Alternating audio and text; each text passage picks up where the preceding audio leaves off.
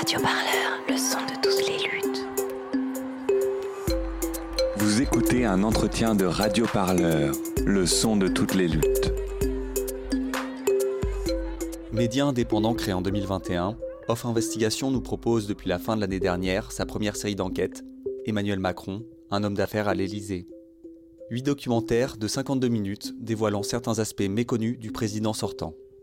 Le fondateur d'Off Investigation, anciennement journaliste chez Canal+, Jean-Baptiste Rivoire, nous livre les détails de leur dernière enquête, qui les ont menés, lui et son équipe, à dévoiler de nombreux éléments troublants entourant le patrimoine d'Emmanuel Macron.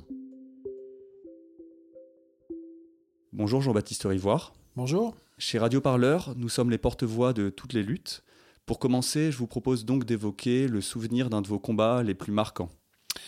Euh, J'en ai eu au moins deux euh, ces dernières années. Euh, je me suis, moi, j'ai grandi en Algérie quand j'étais gamin et il se trouve que vers l'âge de 25 ans, quand je suis devenu journaliste, je me suis intéressé à ce qui se passait dans ce pays. On était dans les années 90 et se déclencher ce qu'on a appelé la sale guerre. L'armée a arrêté un processus électoral en 92 et a commencé à réprimer la population. Et donc pendant plusieurs années, je me suis intéressé à cette sale guerre. Et c'est marrant parce qu'il y avait un espèce de, de, Les médias dominants nous vendaient une version des choses en disant en gros l'armée protège la démocratie contre les vilains barbus. Et en fait, euh, en grattant un peu, on s'est aperçu que c'était pas tout à fait ça et que les services secrets algériens avaient un rôle beaucoup plus trouble qu'on aurait pu le penser. Mais c'était intéressant parce que pendant plusieurs années, pour un, pour un bouquin, qu'on a écrit avec un copain algérien et pour plusieurs documentaires pour Canal, on se heurtait en fait à, un système de médias français dominant qui nous écrasait la gueule en disant une vérité. Et nous, ce qu'on découvrait dans l'enquête, c'était tout à fait autre chose. Donc on était très isolés, très très très attaqués, mais en fait on avait raison historiquement.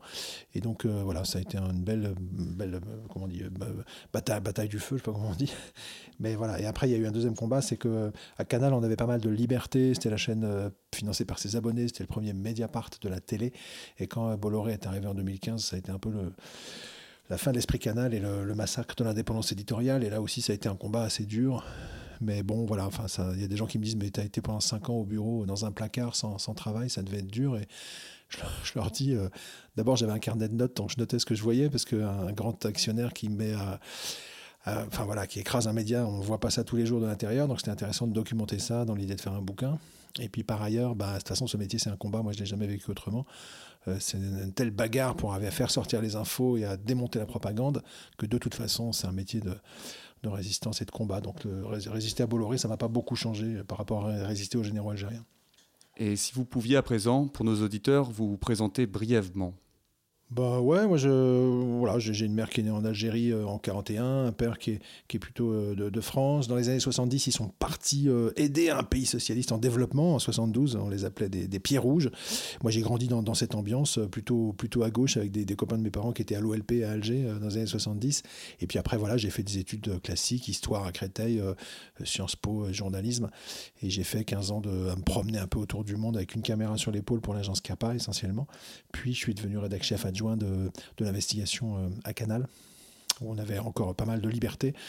Et puis voilà, quand, la chaîne a été normalisée par l'actionnaire Vincent Bolloré, euh, je me suis sorti du système. Je pense qu'on peut plus vraiment faire de l'info dans le système, ni dans les chaînes privées, ni, euh, vraiment dans l'audiovisuel public. Donc voilà, j'ai créé avec quelques jeunes journalistes, on a créé Off Investigation, un site d'info indépendant financé par du financement participatif et les citoyens. En fait, on était 3-4 journalistes, on a un peu réfléchi. Euh, clairement, on, voulait faire un bilan du quinquennat, un, bilan du pouvoir macronien, comme on aurait pu le faire pour Hollande ou comme on le ferait pour un autre président. C'est pas spécialement lié Macron, mais en revanche, on pense que notre boulot, c'est vraiment de, porter un regard critique sur les pouvoirs, qu'ils soient politiques ou économiques. Donc oui, on a voulu faire un bilan du quinquennat Macron, on a discuté des thèmes. Euh, par exemple, une des journalistes avait proposé Macron et l'écologie, ce qui était un très bon thème. Euh, bon, on n'a pas pu le faire, on n'a pas pu tout faire.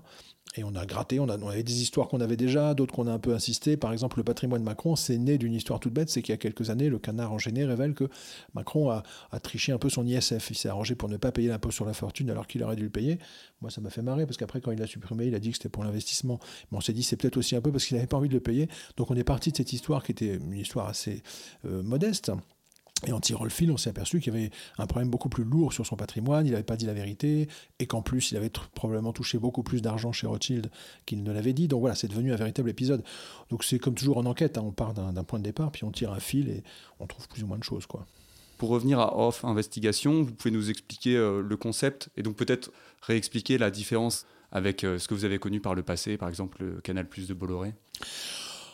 En gros, ça surprendra pas trop vos auditeurs. Voilà, la, télé française est quand même très contrôlée, soit par des milliardaires, soit par, euh, par le gouvernement, hein, puisque l'audiovisuel public dépend de sa tutelle pour son budget, pour ses nominations. Et donc Canal était un peu une exception dans le PAF pendant quelques années, parce que vu le financement par ses abonnés et vu son histoire, il y avait quand même une tradition de liberté éditoriale, euh, les guignols, le zapping, l'investigation. Et donc à Canal, on arrivait à surnager dans le système sans trop se compromettre. Moi j'ai fait ça pendant 10 ans.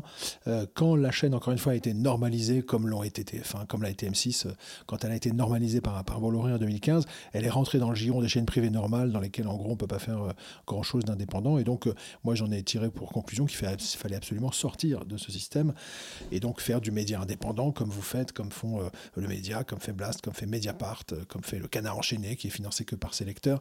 Et il n'y a que comme ça qu'on peut arriver à, mener un combat efficace dans, dans, la formation. Donc, on a eu envie de faire un, bilan du quinquennat. Il faut savoir qu'à Canal, en 2016, déjà, on avait essayé de faire un bilan du quinquennat Hollande.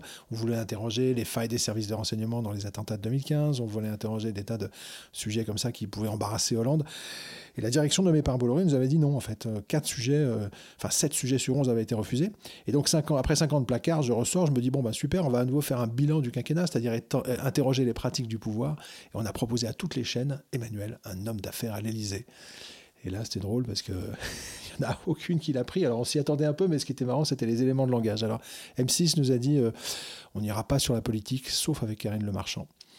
TF1 nous a dit Ah, mais on a déjà un projet, bon, certes un peu différent. Je crois qu'ils ont fait ça il y a quelques mois, c'était pas très mordant. Euh, Arte nous a dit ça intéressera pas les Allemands, bon, tu parles.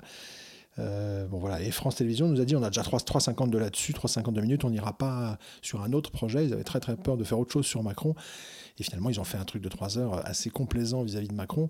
Et donc voilà, donc tout le monde nous a dit non, mais en fait, on s'y attendait un peu. Donc on a fait un kiss kiss bank bank en disant à la population française ben, si vous voulez qu'on fasse un travail un peu offensif sur le pouvoir, un peu mordant, un peu investigation, euh, financez-le. Et là, on a été sidérés parce que les gens étaient tellement exaspérés par les grands médias qui nous ont filé 230 euh, 000 balles ce qui nous a permis de financer 8,52 minutes d'investigation. Et donc je pense malheureusement que c'est que comme ça, demain, qu'on pourra vraiment interroger les pouvoirs politiques et économiques de manière euh, libre. C'est par la population qui, n'en peut plus de ces grands médias instrumentalisés et qui a envie que les journalistes fassent juste leur boulot. En revenant aux médias, vous pensez qu'ils protègent Emmanuel Macron ou c'est juste une répulsion pour l'investigation politique en ce moment euh? Alors, donc une poignée de milliardaires a pris le contrôle de 95% des grandes marques d'information euh, françaises, euh, notamment télévisuelles. Hein. Donc euh, ça, c'est des gens qui, pour la plupart, soutiennent Emmanuel Macron, soutiennent sa politique pro-business. Je pense à Bernard Arnault, je pense à Arnaud Lagardère, qui a mis Paris Match au service de la candidature Macron, comme il l'avait fait au service de Sarko. Donc ça, c'est des gens qui, effectivement, soutiennent globalement Macron. Même Bolloré, quoi qu'on en dise, l'a largement accueilli dans, ses, émissions en 2017 et 2018 chez Hanouna. Et donc ça, c'est des gens qui sont en défense de Macron donc chez qui on ne pourra pas faire d'enquête qui dérange le pouvoir. Et l'audiovisuel public avait un peu plus de marge de manœuvre ces dernières années. Mais on voit bien depuis l'arrivée de Macron qu'il est exaspéré par France Télévisions, euh, encore plus que Radio France. Il a dit fin 2017, euh, après être arrivé au pouvoir, que France Télé, enfin l'audiovisuel public, était la honte de la République. Il était exaspéré par des enquêtes de complément d'enquête et de, de cache investigation. Je pense qu'il n'a pas osé démanteler France Télé pendant son premier quinquennat.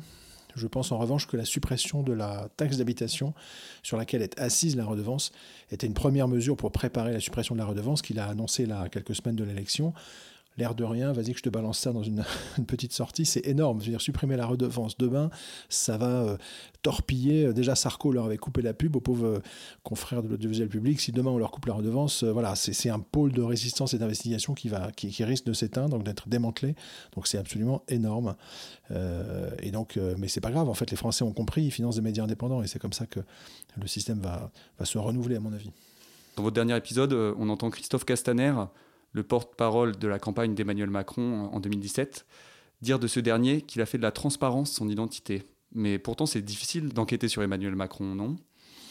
Oui, alors ça, c'est vraiment du baratin de, Christophe Castaner euh, à France Télévisions.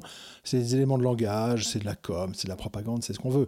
La vérité, c'est qu'Emmanuel Macron n'a pas du tout un rapport transparent à l'information. Bien au contraire, il a beaucoup de mal avec le journalisme. Il n'aime pas du tout l'investigation. Ça s'est encore vu récemment. Où on a vu dans la presse qu'il était furieux contre un, complément d'enquête qui avait eu le malheur d'enquêter sur Michel Marchand, la spin doctor secrète de l'Élysée, qui, qui euh, voilà, monopolise l'image du couple présidentiel depuis plusieurs années déjà et qui euh, est réputé député effacer les rides de Brigitte sur les photos. Donc il est très, très énervé par, par, l'enquête et par le vrai journalisme. L'ensemble de son quinquennat a montré, il n'y a pas que la loi sécurité globale, hein, c'est une loi où il voulait empêcher les journalistes de filmer quand, quand les flics devenaient violents dans la rue. Enfin bon, c'est invraisemblable le niveau de contrôle de l'information qu'il a essayé d'instaurer, l'air de rien, hein, tout en disant que bien sûr il adore la liberté d'informer et tout, mais ça ils disent tout ça. Non, Macron, c'est vraiment, on monte d'un cran. Même Sarkozy n'avait pas osé accepter la revendication des syndicats de police il y a quelques années qui disaient on veut pouvoir euh, agir dans la rue sans être filmé. Donc, euh, la police avait demandé à interdire aux journalistes de travailler sur la voie publique en France, hein, quand même. Et même Sarko avait dit non, mais ça, on peut pas, les gars, euh, on peut quand même pas empêcher les journalistes de bosser. Et ben Macron, Macron, il a essayé de le faire dans une loi qui, consistait à nous dire dès que les, policiers s'apprêtaient à taper sur les gens, bah, les gens, il fallait qu'ils partent pour pas que, qu'ils voient les policiers taper sur les gens. Enfin, même à Gaza, ils n'ont pas fait ça. Donc c'est vraiment un quinquennat très lourd pour l'information, très, beaucoup de pression sur l'audiovisuel public, sur, sur Élise Lucet, etc. Désormais sur Tristan Wolex. Donc euh, non, c'est pas, c'est pas les chantres de la transparence, et sûrement pas sur son patrimoine. Et au-delà de son rapport aux médias, il y a une opacité quand même autour d'Emmanuel Macron, dans sa communication, dans ce qui sort de l'Élysée. Bah, il sort pas grand-chose de l'Elysée. Hein. Je vous rappelle que dès son début de quinquennat, il a commencé par décider que la salle de presse de l'Elysée devait déménager à l'extérieur de l'Elysée. Donc pour les journalistes, évidemment, s'ils sont en dehors du château, c'est quand même plus compliqué de regarder ce qui se passe dans le château. Euh, il déteste la transparence. Euh, il a fait venir des gens euh, de l'Elysée qui filmaient son intervention dans une classe au détriment des journalistes qui étaient parqués à 100 mètres de là derrière des barrières. Donc il a passé son temps à faire ça. Il a refusé de répondre aux questions des journalistes le 14 juillet quand il est arrivé au pouvoir. Enfin voilà. Et encore une fois, il n'aime pas l'investigation. Et par exemple, nous, on lance cette série Emmanuel, un homme d'affaires à l'Elysée. En septembre 2021, par loyauté, moi je leur, fais un mail en disant voilà qui on est, voilà ce qu'on fait. On va faire les huit épisodes suivants, on leur donne même les thèmes. Et on leur dit, c'est bien qu'on ait quelqu'un qui nous réponde sur les épisodes qu'on va traiter, parce qu'il faut qu'on ait un peu le point de vue de, la présidence ou de, ou de Macron. Et à part une dame qui m'a appelé un jour de son portable depuis l'Elysée, euh, discretos, pour me tirer les verres du nez, et quand j'ai refait un texto pour dire excusez-moi, vous êtes qui Elle m'a jamais répondu. À part ça, donc on a un peu l'impression d'être euh, chez des mafieux, quoi. À part ça, bah, on n'a jamais eu le début d'une réponse sur aucun de nos huit épisodes, et même pas euh, quand on appelait l'Elysée en disant mais attendez, on a des infos qui nous disent que le président a touché une partie de ses honoraires quand il était banquier d'affaires dans un trust à l'étranger, c'est quand même pas rien. On n'a pas le début d'une réaction ou d'une réponse. Donc c'est des gens qui ne parlent pas aux journalistes d'investigation, en tout cas pas à nous.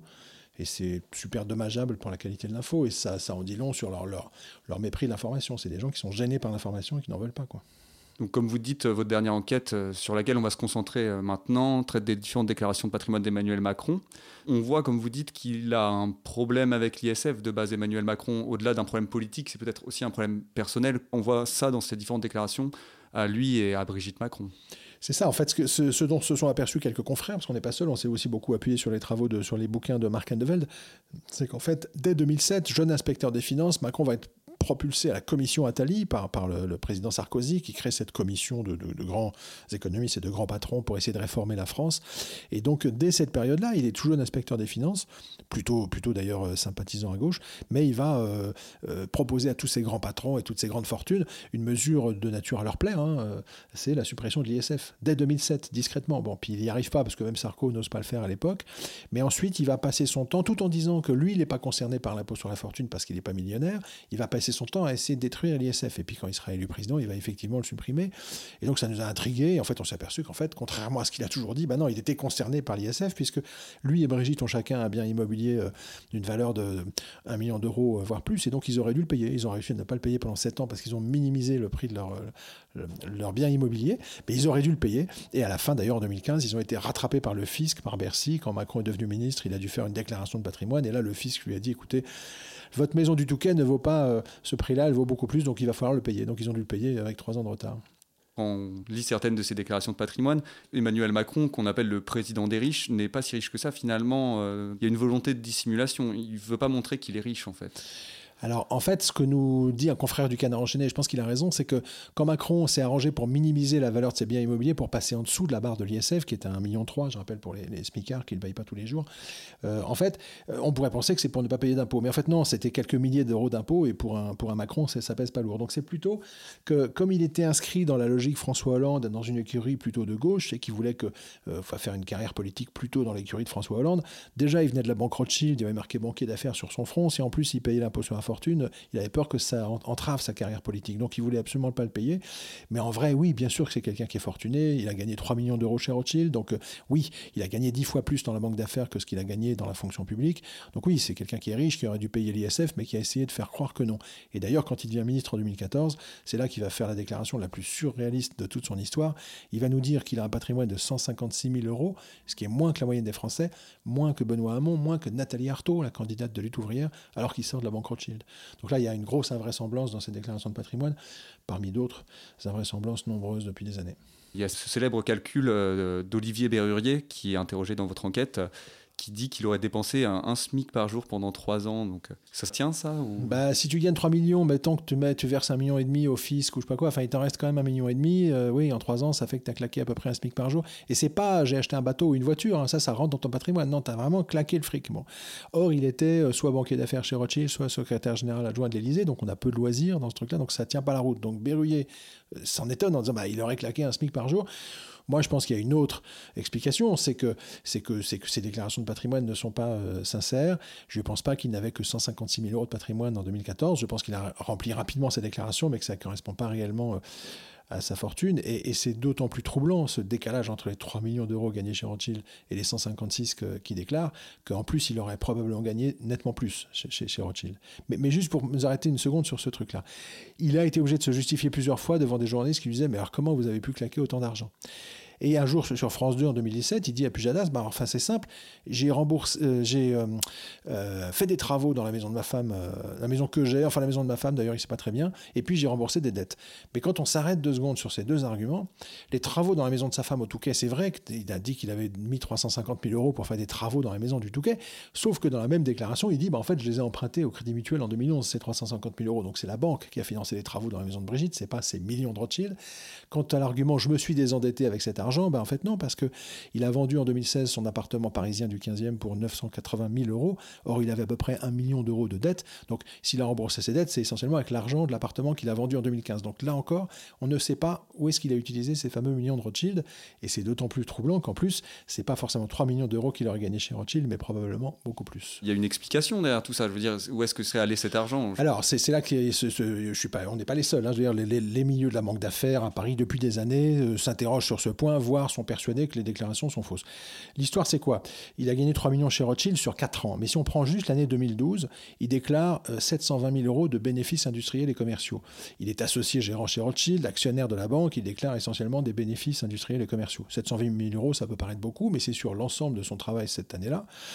Euh, et en fait, c'est pas tant que ça à l'échelle des deals qu'il a gérés. Pourquoi? Parce qu'en 2012, il va être l'artisan maître euh, d'un énorme deal, c'est-à-dire le rachat de la branche euh, nutrition infantile de l'américain Pfizer par le géant suisse Nestlé. C'est une énorme acquisition à 9 milliards d'euros. Traditionnellement, la banque Rothschild qui va, Macron va réussir à amener Nestlé comme client de la banque Rothschild dans cette affaire, ce qui est déjà un exploit. Et il va convaincre la direction de Nestlé de damer le pion à Danone et de remporter Pfizer. Donc il a un rôle absolument déterminant, c'est un coup de maître. Et en général, dans ce genre d'affaires, la banque Rothschild, qui se retrouve au cœur du, deal, va prendre, mettons, 0,5 ou 1% ou 1,5% du deal, donc entre 50 et 150 millions d'euros. Comment imaginer que Emmanuel Macron, qui est la star de cette opération, n'ait pu prendre que quelques centaines de milliers d'euros? Bon. Or, c'est ce qu'il a déclaré. Donc il y, a un truc qui est incompréhensible une source, euh, une personnalité connue, proche de la banque Rothschild, qui nous a parlé en fin d'enquête parmi des dizaines de personnes qu'on a contactées, nous a dit écoutez, je vais vous expliquer ce qui se passe en fait, je connais bien le système Rothschild. Euh, les associés gérants n'ont pas que un gros salaire, ils ont aussi la possibilité de créer une petite société à leur nom qui permet qu'en fait une partie de leurs émoluments leur soit versée, pas forcément en France, à l'étranger, en l'occurrence en Angleterre, dans un, d'une façon que ce ne soit pas fiscalisé en France. Et ce serait des sommes importantes puisqu'ils nous parlent de 20% en France, 80% en Angleterre et en plus, qui dit en Angleterre, selon cette source, ça serait carrément versé dans un trust à Jersey, Guernesey ou l'île de Man, les îles anglo-normandes, un trust qui ne serait pas au nom de Macron, dans lequel on aurait provisionné ces gains qu'il pourrait récupérer plus tard. Alors c'est une hypothèse très, grave, évidemment, parce que Macron n'a pas du tout dit ça à la haute autorité pour la transparence de la vie publique. Or, il aurait dû dire euh, l'intégralité de ce qu'il a gagné, hein, tant en 2017 que, que là, plus récemment. Et donc, euh, voilà, si c'est vrai, c'est énorme. Ce qu'il faut savoir, c'est que dans un premier temps, Bercy, Rothschild ont démenti mollement euh, cet aspect de notre enquête. Mais depuis la diffusion, en fait, on a eu une deuxième source qui connaît très bien un associé gérant de Rothschild. Ils sont que 20 en France, il n'y en a pas beaucoup. Et elle nous a dit, mais moi je sais depuis des années qu'effectivement, il a un très gros salaire en France. C'est un Français basé à Paris. Et euh, des, ce qu'on appelle des bonus versés en Angleterre hors fiscalité française. Et donc c'est une deuxième source qui recoupe le, scénario. Emmanuel Macron aurait dissimulé une partie importante de ses gains dans le deal Pfizer-Nestlé. Et la justice fiscale, euh, elle ferme les yeux ou euh, elle ne fonctionne pas par rapport à ça? Alors c'est là que c'est un peu surréaliste, mais bon, malheureusement, euh, quand on fait un peu d'investigation, on est malheureusement un peu habitué. Les institutions en France qui seraient censées faire le job, des fois on se demande un peu ce qu'elles font. Et dans cette affaire, par exemple en 2017, un avocat fiscaliste a saisi la haute autorité pour la transparence de la vie publique on est quelques semaines après la chute de François Fillon pour avoir embauché sa femme Pénélope dans un emploi fictif a priori. Et donc euh, il saisit la HATVP, cet avocat du, cas Macron et de ce problème. Et la HATVP au bout de quelques jours lui répond écoutez, en gros, circuler, il n'y a rien à voir. Alors c'est assez étonnant, il, est surpris, du coup il contacte la justice en disant écoutez, est-ce que vous au moins vous pouvez enquêter? Vous êtes la justice, il saisit le procureur de, de Paris, François Molins, et là le procureur lui répond un truc surréaliste, il lui dit la haute autorité a dit qu'il n'y avait rien à voir, donc il n'y a rien à voir, sans enquêter. Donc, euh, effectivement, euh, il y a un moment donné, quand on est un petit citoyen dans ce pays et qu'on tombe sur un radar ou une amende ou machin, c'est impitoyable, faut payer, vous perdez des points. Quand vous êtes smicard, ça peut être 10% de votre salaire. Hein. Un radar, c'est 135 euros. Par contre, on a un peu l'impression que quand vous êtes en haut du système, c'est déjà beaucoup plus souple. Et euh, en tout cas, euh, à cette époque-là, la justice n'a pas souhaité enquêter. Alors, plus récemment, le, parquet financier a ouvert une enquête sur l'affaire McKinsey, les consultants au cœur de l'État. moi, je pense que ça serait bien qu'ils ouvrent aussi une enquête sur le patrimoine d'Emmanuel Macron, parce que quand on s'y penche un petit peu, on a l'impression que c'est quand même gros baratin et compagnie. Quand vous êtes dans les, parmi les 20 associés gérants de la banque Rothschild, la banque Rothschild a des, des gens au cœur de l'État depuis très longtemps. Il faut se souvenir que le président Pompidou était passé par Rothschild, euh, le directeur de campagne de Balladur, Nicolas Bazir, est passé par Rothschild. Enfin bon, il y en a plein, le secrétaire général adjoint de l'Élysée de, Sarko, euh, François Perrol était passé par Rothschild. Donc euh, c'est une banque qui a des, gens au cœur de l'État depuis très longtemps.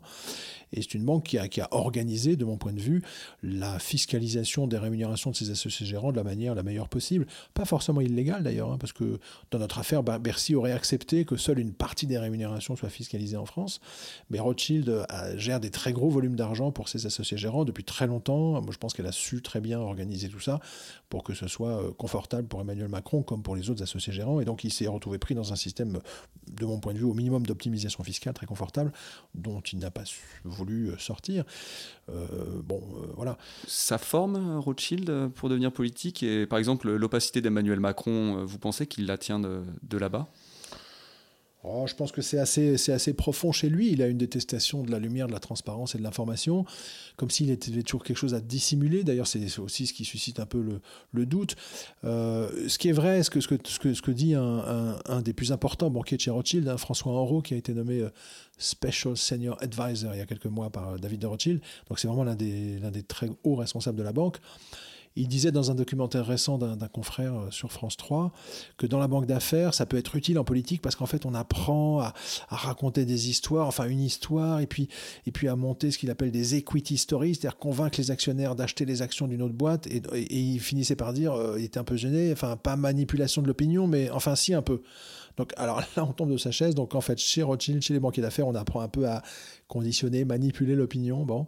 Donc, oui, je pense que Emmanuel Macron a appris à être séduisant, convaincant euh, et probablement, voilà, à manipuler un peu ses, clients pour les faire aller dans le sens de, ce qu'il voulait.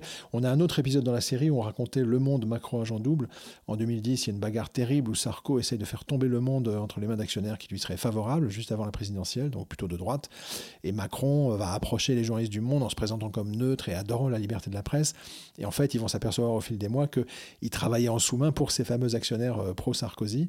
Euh, et ils vont le confondre à la fin dans un escalier parisien où, surpris par les journalistes du monde, il s'enfuit dans les, marches pour monter jusqu'au sixième pour essayer de disparaître. Manque de bol, il arrive au palier du sixième, il n'y a plus d'issue. Et donc, le confrère du monde qui le poursuit finalement finit par tomber sur lui. Donc, oui, Macron est un type un peu, un peu duplice, euh, qui, voilà, qui, peut être gêné parfois par la vérité. Vous parliez de McKinsey tout à l'heure. C'est vrai que là, pendant la campagne, on parle principalement de ça, moins du patrimoine, malheureusement. Alors, la, force de, de, l'affaire McKinsey en termes d'information, je pense que c'est parce que le Sénat a fait un travail d'enquête assez approfondi pendant des mois. Ils ont sorti un rapport. Ils ont découvert que McKinsey faisait ce que font plein de boîtes en France depuis des années. C'est-à-dire, euh, vous faites de l'optimisation fiscale. Comment vous faites? En fait, en France, on taxe le bénéfice. Donc, une boîte dit bah, c'est super, je suis hyper content, je fais des milliers d'euros de bénéfices. Ah, donc, tu vas payer 33%, je peux combien sur ton bénéfice. Et donc, ça fait des années que les boîtes étrangères ont une technique géniale, c'est qu'elles disent à leur maison mère qui est basée à l'étranger, bah en fait, tu as quand même facturé un droit d'utilisation de la marque ou je sais pas quoi, comme ça tu m'aspires tout le bénéfice, tu le pompes. Moi, je suis clean, hein, je dis, bah, j'ai plus de bénéfice, hein, tout est parti chez les maisons mères. Et donc, je dis aux impôts français, bah, je suis désolé, je fais aucun bénéfice. Donc, je fais des tas de millions d'euros de chiffre d'affaires en France, mais jamais aucun bénéfice, donc je ne paye pas d'impôts. Donc, c'est ce qu'a fait apparemment McKinsey, comme on fait beaucoup de boîtes. Hein. On avait fait une enquête sur HM, sur Canal, c'était exactement le même scénario. Simplement, ça fait 10, 15, 20 ans que ça dure, que les boîtes étrangères se foutent de la gueule du fisc français et qu'on se demande un peu ce que fait le fisc français. Donc, euh, l'affaire McKinsey, elle est énorme, elle est représentative d'une pratique scandaleuse, elle est documentée par rapport du, Sénat, et là, effectivement, la grande presse embraye et se sent obligée de s'y intéresser. D'ailleurs, c'est plutôt les médias indépendants qui ont poussé le feu au début, comme souvent. Mais là, c'est un peu incontournable parce que c'est béton, le Sénat a enquêté. L'affaire du patrimoine Macron, c'est plus difficile parce qu'il n'y a pas d'enquête du Sénat, donc c'est plutôt des journalistes d'investigation qui sont un peu en première ligne sur ce sujet. Donc c'est plus difficile d'avoir des preuves, c'est un peu plus incertain. Du coup, euh, voilà, les, grands médias ont tendance à refermer le couvercle. Mais il y a aussi une autre raison, hein, c'est que ces grands médias appartiennent souvent à des milliardaires qui soutiennent Macron. Et quand ils sont dans l'audiovisuel public, je pense à France Inter, ils ont tellement peur de la suppression de la redevance qu'on a l'impression qu'ils veulent surtout pas énerver le président. Et donc, euh, en revenant à ça, des prochaines idées pour des enquêtes euh, ça dépendra du résultat de la présidentielle. C'est secret. non, mais oui, alors on, hésite. En fait, on a, ce qu'on a fait, le, pari qu'on a fait avec KissKiss, c'est vraiment de dire aux gens financer une série de documentaires sur Macron. si vous nous donnez les sous, on va la faire. Ils ont donné les sous, on l'a fait. Donc on a tenu un engagement. On n'a pas eu l'ambition d'un site comme Blast ou le média de créer carrément un site d'info euh, pérenne. Cela dit, euh, on se dit que ça serait peut-être pas idiot d'essayer de, de, de, faire survivre ce petit site avec un peu d'abonnement. Donc on va essayer. Euh, c'est pas demain matin qu'on va recommencer une série sur le président, parce qu'il faut savoir que voilà, le, coût a été d'environ 280 000 euros et on en a rentré que 200. Donc moi j'ai un déficit personnel de, je sais pas, 50 à 60 000 euros, on n'a pas encore fait les comptes. Donc on va pas recommencer demain matin, mais en revanche on va essayer de faire survivre le site off avec quelques articles, ce qui est moins cher que d'être documentaire, et pourquoi pas de lancer une saison 2 euh, plus tard. On verra qui sera le président. Euh, lors du prochain quinquennat. Et quel que soit le président, nous, on s'intéresse au pouvoir. Donc, euh, on trouve que le, journalisme, c'est un contre-pouvoir. Donc, il faut faire le job, surtout si en torpillant la redevance, Macron empêche nos confrères du service public de le faire. Et en 30 ans de carrière de journaliste, euh, cette série d'enquêtes, ça a été une des plus éprouvantes? Ah ouais, c'est crevant parce qu'en fait, euh, moi j'ai bossé souvent à la télé. Alors, tu avais un caméraman, tu avais un chargé de production. bon, je dirais pas tu avais un chauffeur, mais en gros, on avait quand même du personnel, il y avait de l'argent. Quand j'y étais, en tout cas.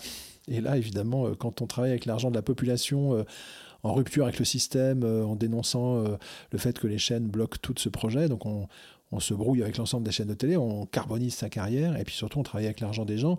Parmi les gens qui nous ont financés, tu avais des petits retraités qui disaient Je suis désolé, j'ai une toute petite retraite, je vous donne 3 euros, mais vraiment, c'est super ce que vous faites. Donc euh, quand on reçoit comme ça des petits sous euh, de gens qui n'ont pas trop d'argent en France, on, évite de, rouler en Rolls. Quoi. Et du coup, on n'avait pas de caméraman, pas de chargé de production, on a travaillé avec des bouts de ficelle, on a acheté du matos euh, d'occasion. voilà, l'épisode sur les patrimoines de Macron a été fait en partie avec un jeune journaliste stagiaire, hein, carrément. Donc, euh, donc, euh, donc, donc, voilà, donc on était content, mais on est fracassé de fatigue et faut qu'on reprenne un peu de force avant de commencer la suite. Ouais. Cet entretien, on va le finir en musique. Donc nos auditeurs et moi-même, on aurait voulu savoir, avoir de votre part un choix musical pertinent avec tout ce qu'on vient de se raconter. Ah, j'ai pas d'idée comme ça qui me vient, mais moi j'adore les, les polars et les musiques un peu, un peu service secret. J'aime bien la musique de la de la série de, de, Canal là, sur la DGSE. Euh, le Bureau des légendes Ouais, le Bureau des légendes. Euh, on a fait faire une musique par un, par un cousin franco-syrien pour le générique de fin. Euh, ouais, j'ai pas d'idée en tête, mais des musiques un peu, un peu polar, service secret, ça, ça nous éclate bien. Ou la musique de James Bond. bon bah merci beaucoup Jean-Baptiste Rivoire. Bah, merci à vous et bon courage, vous faites partie des médias indépendants qui bougent le système.